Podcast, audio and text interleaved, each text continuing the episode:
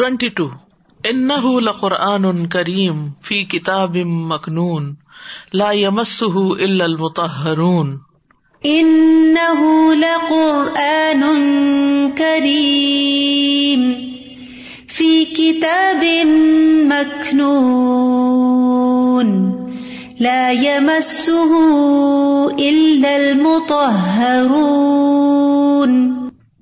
ودلت الآية بإشارتها وإيمانها على أنه لا يدرك معانيه ولا يفهمه إلا القلوب الطاهرة وحرام على القلب المتلبث بنجاسة البدع والمخالفات أن ينال معانيه وأن يفهمه كما ينبغي ابن القیم و دلت اور دلالت کرتی ہے الآیت آیت بے اشارت اپنے اشارے سے وہ اما احا اشارے کی بنا پر، ٹھیک ہے۔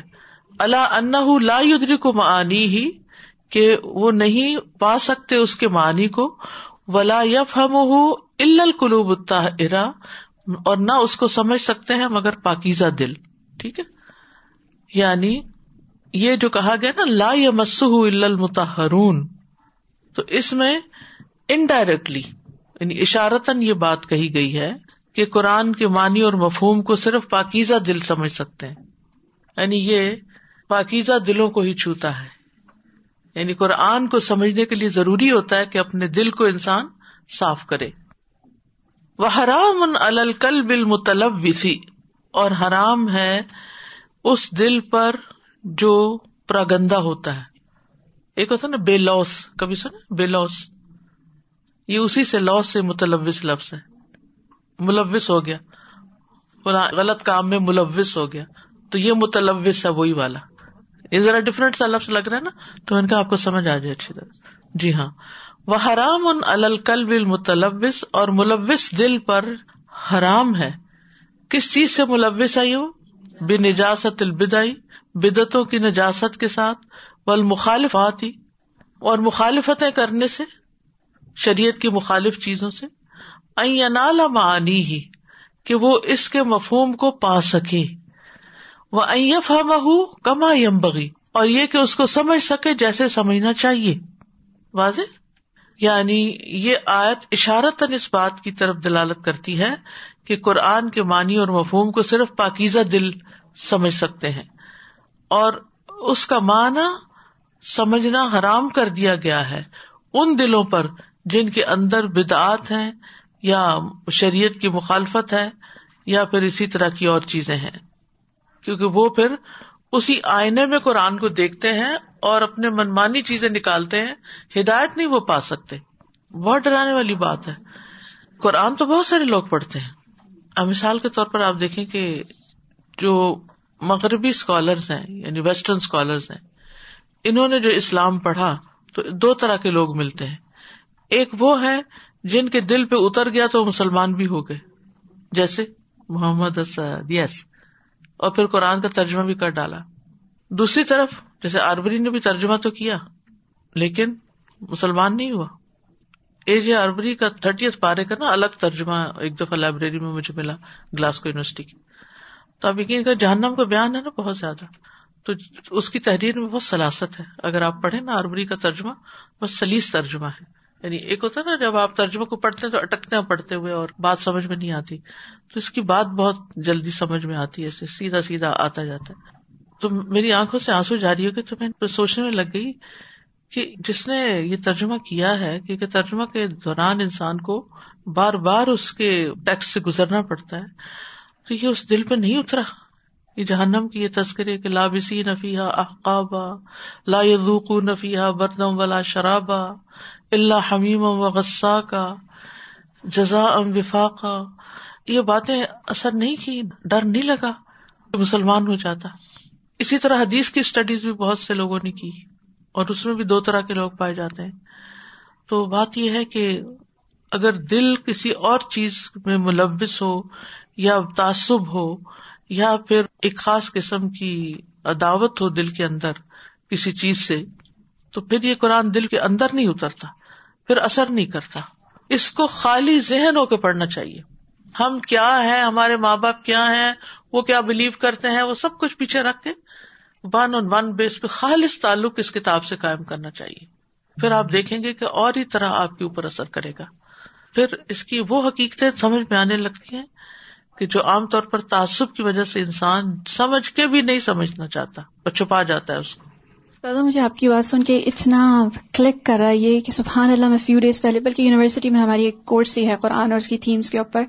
اینڈ آئی واز لوکنگ اور اکیڈیمیا کا نا کچھ ماحول ایسا بن گیا کہ ہم نے کیا کہنا چاہیے؟ اس کو کمپارٹمنٹس نے بھی نہیں ڈال دیا کہ اگر ہم ایک چیز پڑھ رہے ہیں تو بس اسی پہ ہمارا فوکس ہے۔ اس کے اور انگیج آپ کو کیسے کرا وہ نہیں۔ جیسے فار ایگزامپل اگر ہم ڈسکس بھی کر رہے ہیں، ہم اس کی لٹری سینس کو ڈسکس کر رہے ہیں اچھا یہ تھیم یہاں پہ آ رہی ہے، وہ صورت ریلیونٹ ہے۔ لیکن میرا دل وہ کہاں گیا؟ میرا دل تو کچھ اور کہہ رہا ہے اس آیت کو پڑھ کے، یا پھر میں اس سے اپنے پرسنل لیول پہ انگیج کر رہی ہوں and that's just not part of the discourse and I think that's was lacking in the academia because any kind of studies actually ہمارے ایک پروفیسر تھے ایکچولی لاسٹ سیمسٹر ہم نے کورس لیا تھا جو تھا world religions and ecology and they were trying to bring in to discussion spirituality and religion کا role in environment because some time when you discussing science you just discussing it what about the rest of it جس سے لوگ you know اس lens کے ساتھ engage کریں. And it brings huge change because ہم الگ نہیں کر سکتے اس چیز کو. تبھی تو فائدہ ہوگا پھر اس علم کا. یا اور جیسے وہ کہہ رہے تھے کہ جب ڈائسیکشن ہوتی ہے بایولوجی کی کلاس میں اکثر اسٹوڈنٹ ڈائسیکٹ کرتے ہیں. And the way they treat and بچے شیئر کر رہے تھے اس وقت یو نو جو گزرے ہیں کہ ہمیں بس یہ ہوتا ہے کہ بس اس کو کرنا ہے ہمیں سکھایا جاتا ہے زیادہ اس کے بارے میں. کیونکہ آپ اگر کسی کو ڈائسیکٹ کریں how can you not have emotions and that's we have these physical یا فزیشنس ایسے ہو گئے ان کو ہم کہتے ہیں روتھ لیس ہو گئے. بےچارے ٹھیک ہے گو تھرو بھی بہت اسے کرتے تھے شاید نم بھی ہو جاتے ہیں آئی گیس لیکن دیر از دس پرسپشن آ گیا ہے کہ آپ نے دو ایموشنس کو ہٹا دینا ہے. ہٹا دینا that is the bedrock of the problem because ہم انگیج اب نہیں کر رہے ہیں دونوں کو ملا کے. اینڈ قرآن کو ایسے کر ہی نہیں سکتے پڑھتے ہوئے سبحان اللہ. سر میں یہ دیکھ رہی تھی کہ ابن القیم کا بہت دیر کے بعد آیا اور جب آیا تو سبحان اللہ واقعی انہوں نے دل کو بھی اور دماغ دونوں کو ہلا دیا بالکل۔ تو واقعی قرآن کے لیے یہ ضروری ہے کہ انسان کا دل جب تک اس لیول تک نہ جائے نا کہ وہ جو کہتے ہیں نا کہ ٹوٹا ہوا دل جو ہوتا ہے اسی پہ کوئی چیز اثر کرتی ہے۔ تو انسان کا دل جب تک دنیا کی محبت یا کسی بھی چیز کی محبت سے ہے بھرا ہوا ہے تو وہ قرآن نہیں اس پہ اثر کرے بالکل۔ کیونکہ انہوں نے دو چیزیں لکھی نا، ایک بدعت لکھا اور ایک شریعت کی مخالف چیزیں۔ جب آپ شریعت کے خلاف چلنا چاہتے ہیں، تو پھر آپ قرآن چاہے پڑھتے رہے پھر وہ آپ کے دل پہ تھوڑی اثر کرے گا۔ جب آپ شریعت کی پیروی کرنا چاہتے ہیں، اللہ کا حکم ماننا چاہتے ہیں، پھر ہی آپ دل اور دماغ کے کان کھولیں گے نا کہ اچھا پھر اور کیا ہے، اور اس میں یہ کیا مجھے سکھانا چاہتا ہے، اور مجھے کہاں سے بدلنا ہے، میرے اندر غلطیاں کہاں ہیں؟ تب اس کی روشنی میں آپ اپنی خرابیوں کو دیکھ سکیں گے نا۔ لیکن اگر پہلے ہی آپ نے اپنے آپ کو بند کیا ہوا ہے تو پھر مشکل ہے۔ ہدل المتقین بالکل۔ جی سر جی مجھے اسی کے ساتھ ایسے لگ رہا تھا فی قلوب مردن فساد اللہ مردا کہ وہی دلوں والی بات میں یہی چیز ہو جاتی ہے۔ بالکل۔ من اراد ان يفهم القرآن فليطهر قلبه جو شخص چاہتا ہے کہ قرآن کو سمجھے اسے چاہیے کہ اپنے دل کو پاک کرے پاکیزہ بنائے۔ ود کا من الآیاتی آیات سے اس کی وضاحت کرے لا یمس یہی آیت لگائیں گے نا یہاں، چونکہ اسی کے حساب سے آئی۔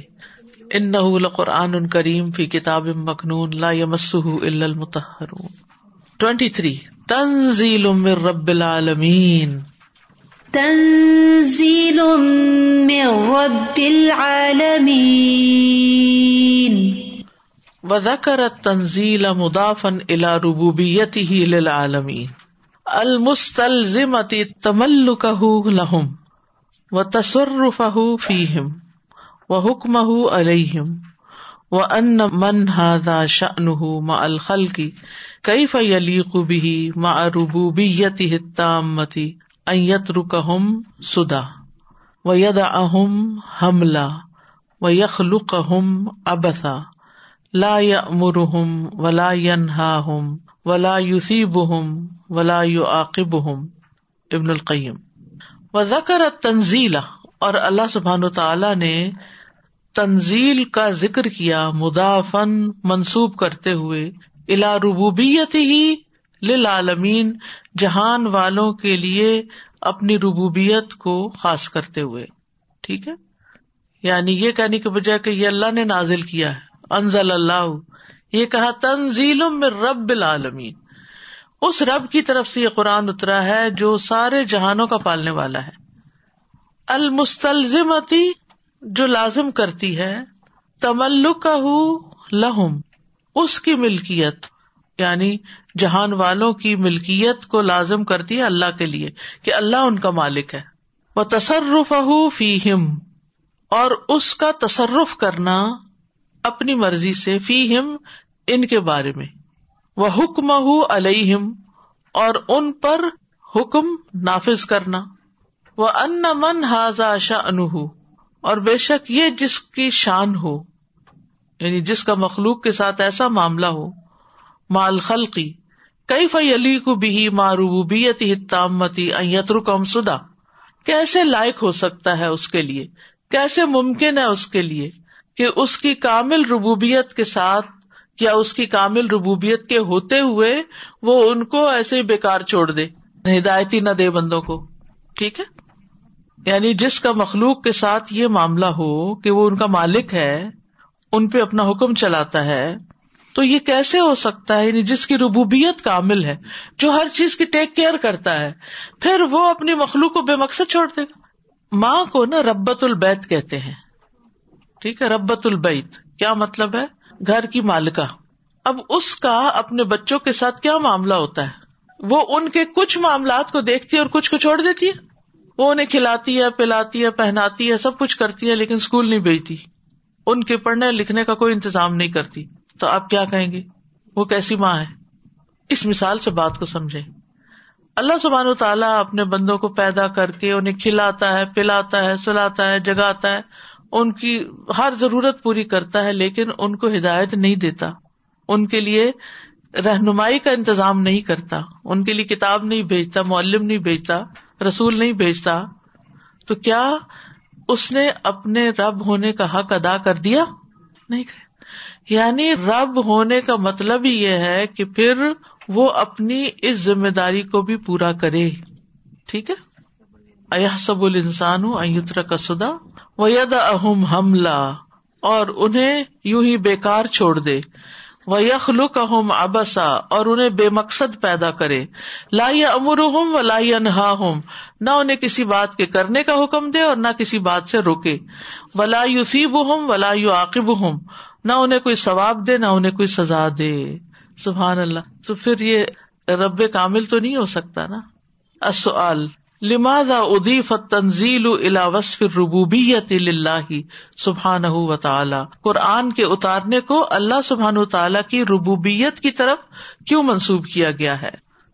ربوبیت کی طرف اس لیے اس کو منسوب کیا گیا ہے کہ یہ اس کی جو تملیغ ہے اس کو لازم آتی کہ وہی ان کا مالک، اور اس کے تصرف کو لازم آتی اور اس کے حکم کو ان پر۔ نمبر چوبیس تنزیل من رب العالمین۔ تنزیل من رب العالمین۔ ای ان هذا القرآن الموصوف بتلك الصفات الجلیلتی هو تنزیل رب العالمین الذي يربي عباده بنعمه الدينية والدنيوية ومن أجل تربية ربا بحا عباد انزال حاض القرآن الزی قدشتم اللہ مسالح دارئنی اسادی۔ اے یعنی ان حاض القرآن یہ قرآن الموصوف جو متصف کیا گیا ہے بتل کا صفاتی، ان عظیم صفات کے ساتھ، الجلیلتی جلیل القدر، ہوا تنزیل رب العالمین، وہ کیا ہے؟ کہ یہ رب العالمین کا اتارا ہوا ہے۔ اللہ ربی عباد دینیتی و دنیاویتی وہ رب جو اپنے بندوں کی تربیت کرتا ہے دینی اور دنیاوی نعمتوں کے ساتھ۔ ٹھیک ہے؟ اللہ وہ جو یوربی تربیت کرتا ہے عباد اپنے بندوں کی بن امی ہی اپنی نعمتوں کے ساتھ۔ ادینیتی دینی و دنیاویتی اور دنیاوی۔ ومن اجل تربیت اور تربیت میں سب سے بڑی تربیت، اجل سب سے بڑا، کیا ہے؟ ربا بحا عباد جس کے ساتھ اس نے اپنے بندوں کی تربیت کی ہے، وہ کیا ہے؟ انزال حاضل قرآن اس قرآن کا نازل کرنا یعنی رب کا کام صرف کھلانا پلانا نہیں، تربیت کرنا بھی ہے، تو رب نے جو تربیت کی ہے، وہ قرآن اتار کے ہی کی ہے، قرآن کے ذریعے کی ہے۔ رب جو ہے خالق بھی ہے، مالک بھی ہے، مدبر بھی ہے۔ تو تدبیر میں ہر چیز کی تدبیر آ جاتی ہے نا۔ صرف کھلانا پلانا ہی نہیں، بلکہ تربیت کرنا بھی۔ اللہ زی قدشتم اللہ اللہ مسالح دارین وہ جو دونوں جہانوں کے مسلحتوں پر مشتمل ہے، دنیا اور آخرت کی۔ کون سی چیز قرآن۔ یعنی قرآن کا نازل کرنا جو ہے، اس میں دونوں جہانوں کی مسلحتیں ہیں۔ السؤال لماذا وصف اللہ نفسہ بانہ رب العالمین بعد ذکر تنزیل القرآن الکریم؟ اللہ تعالیٰ نے اپنی ذات کی صفت رب العالمین ذکر کرنے کے بعد قرآن کریم کے نزول کا کیوں ذکر کیا ہے؟ کیونکہ یہ اللہ تعالیٰ کی ذمہ داری ہے نا کہ وہ دینی اور دنیاوی نعمتوں کے ساتھ اپنے بندوں کی تربیت کرے۔ تو اس نے پھر صرف دنیاوی نعمتوں سے ہی تربیت نہیں کی، بلکہ قرآن کریم کو نازل کیا۔ اور اس کے ذریعے بندوں کی تربیت کی۔ الرحمن اللہ القرآن۔ اور یہاں تنزیل میں رب العالمی صورت الرحمان اور الواقع کے مضامین بہت حد تک ملتے جلتے ہیں۔ جنت کا ذکر ہے، جہنم کا ذکر ہے، اعلیٰ درجے والوں کا ذکر ہے، ادنا درجے والوں کا ذکر ہے۔ پھر خاص طور پر قرآن کا ذکر ہے۔ یعنی قرآن کی تعلیم کا ذکر ہے۔ افا بحاظ الحدیث ان قرآن کریم۔ وہ ساری جو پیچھے آپ پڑھ چکے ابھی تک یعنی جو آ رہی ہیں سب قرآن ہی کے موضوع سے متعلق باتیں آ رہی ہیں۔ اور یہ ایک بہت ہی اللہ سبحان تعالیٰ کا فضل ہے اور اس کی رحمت ہے کہ اس نے ہمیں نہ صرف یہ کہ قرآن بھیجا بلکہ اس کی خصوصیات بھی خود بتا دی کہ یہ کتاب ہے کیسی اور اس میں کیا کیا ہے۔ نمبر پچیس۔ اف بحاظ الحدیث ان تم مدہنون؟ اف بحاظ الحدیث ان تم مدہنون؟ اف بحاظ القرآن الزی امبأتکم خبرہ وقصصت علیکم امرہ ایوہ الناس ان تم تلینون القول للمکذبین به وما لا تم من کم لہم التقزیب بھی والکفری الطبری۔ اف بحاظ القرآنی، کیا پھر اس قرآن کے ساتھ الزی جس نے امباط کم خبر دی تم کو خبر اپنی خبر وہ قصص تو علیہ کم امرہ اور میں نے تمہارے لیے اس کا حکم بھی بیان کر دیا۔ ایو الناسو اے لوگو ان تم تلینون القول للمکذبین بھی کیا تم اس کے بعد بھی جھٹلانے والوں سے نرمی سے بات کرتے ہو؟ ممالات منکم، تمہاری طرف سے مائل ہوتے ہوئے، لہم ان کی طرف اللہ تقزیب بھی والکفری، اس کی تقزیب اور کفر پر یعنی اس کتاب کی تقزیب یعنی انکار جٹلانا اور کفر بھی انکار کے معنوں میں، اس پر تم راضی ہو گئے ہو۔ یعنی ہونا تو یہ چاہیے تھا کہ اس کتاب کی اہمیت جان لینے کے بعد تم اس کتاب کے ساتھ اپنا ایک وقت گزارتے، محنت کرتے، اپنی جان اور مال لگاتے، لیکن تم نے کیا کیا؟ تقسیب کی۔ مل مراد بکولی ہی تعالی مدہنون؟ اللہ تعالی کے فرمان، مدہنون سے کیا مراد ہے؟ مدہنون کا مطلب کیا ہے؟ چلے، اس کو چھوڑیے، ویسے میں نے کیا بتایا تھا۔ You do not take it seriously you take it lightly ٹھیک ہے۔ یعنی اگر کوئی شخص قرآن کا انکار کرتا ہے اور پھر بھی تم اس کی باتیں سنتے ہو۔ یہ اس کانٹیکس میں دیکھے نا، جہاں قرآن نازل ہو رہا تھا۔ تو چند بڑے بڑے سرگنوں نے، جو لیڈر تھے، انہوں نے قرآن کا انکار کیا تھا۔ چھپ چھپ کے بھی سنتے تھے، لیکن انکار بھی کر دیا تھا۔ تو ایسی صورت میں یعنی تم ان کے ساتھ نرمی کا معاملہ کرتے ہو اور ان کی طرف مائل ہوتے ہو۔ ممالات من کم لہم اللہ تقزیب بھی ولکفر تو یہ تمہارا ایک طرح سے اس کی تقزیب اور کفر کی طرف مائل ہونا ہے۔ یعنی ان کی بات کو امپورٹینس مت دو، ان کی بات پر توجہ نہ دو۔ اگر تم سمجھتے ہو کہ واقعی قرآن اللہ کا کلام ہے، تو پھر اس کی ویلو کو سمجھو۔ اس کو اتنا لائٹ نہ لو۔ نمبر ٹوینٹی سکس و تج الون رز کا کم ان کم تو زبون و تج الون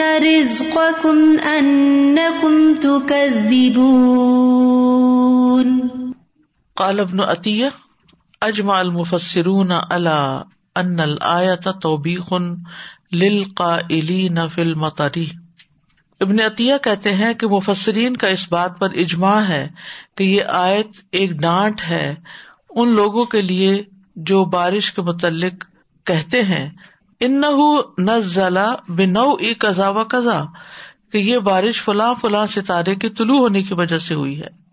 ولمانا تجلون شکر رز کی کم تقزیب اور مانا کیا ہے اس کا؟ تج تم کر دیتے ہو شکر رزق کم اپنے رزق کے ملنے کا شکر تقزیب جٹلانے کو۔ یعنی شکر کی بجائے تم جٹلاتے ہو۔ آلو مل مراد فی ہل آیتی بر رسک و تقزیب اس آیت میں رسک اور تقزیب سے کیا مراد ہے؟ رسک کا کیا مانا ہے یہاں؟ رسک جو ہے حصہ کے معنوں میں ٹھیک ہے؟ حصے کے معنی میں اور تقزیب جٹلانے کے معنوں میں ہے۔ یعنی اتنی عظیم الشان کتاب اور تمہارا اس میں شیئر اتنا ہی ہے کہ تم بس جٹلا دیتے ہو۔ پیچھے کہا تم اسے لائٹلی لیتے ہو اور یہاں پر کہا کہ تم اس کو مانتے ہی نہیں ہو۔ تو پھر کیا بنے گا؟ یعنی اللہ کی تقزیب مراد ہے یعنی یعنی اللہ تمہارا رب ہے، اللہ بارش برساتا ہے، اللہ رسک کا انتظام کرتا ہے، تو تم یہ کہتے ہو کہ ستارہ بارش برساتا ہے۔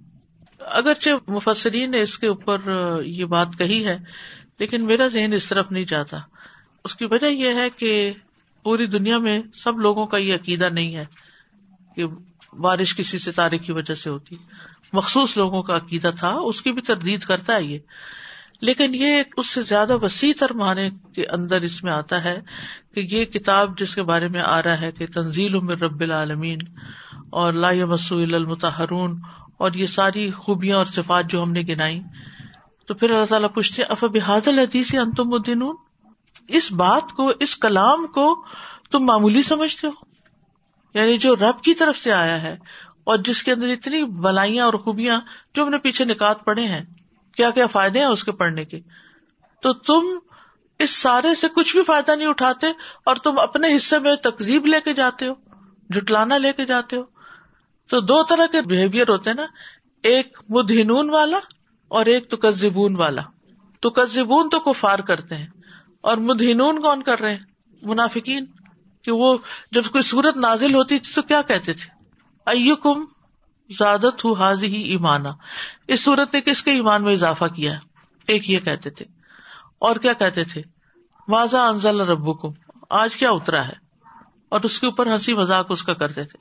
تو کہنے کا مطلب یہ ہے کہ قرآن وہ کتاب نہیں کہ جس کو انسان لائٹلی لے یا اس کی کچھ باتیں مانے اور کچھ نہ مانے اور پھر اس کو جٹلائے مل مراد فی ہاد آیت برس کی بد تقدیبی تو اس پہ یہ جو ابن عطیہ کا کال ہے نا، اس کے آخر کا دیکھے نا اس بلمانا تج الون شکر رز کی کم تقزیب ٹھیک ہے؟ تج الون شکر رز کی کم اپنے رزق کا جو شکر ہے وہ تم نے تقزیب بنا لیا اس کا مطلب یہ ہے کہ جو رسک تمہیں بارش کی وجہ سے ملتا ہے اس پہ شکر ادا کرنے کی بجائے تم یہ انکار کر رہے ہو کہ یہ اللہ کی طرف سے آیا ہے۔ یہ کہتے ہو کہ فلاں ستارے کی وجہ سے بارش نازل ہوئی۔ یعنی اللہ کی ربوبیت کو تم جٹلا دیتے ہو۔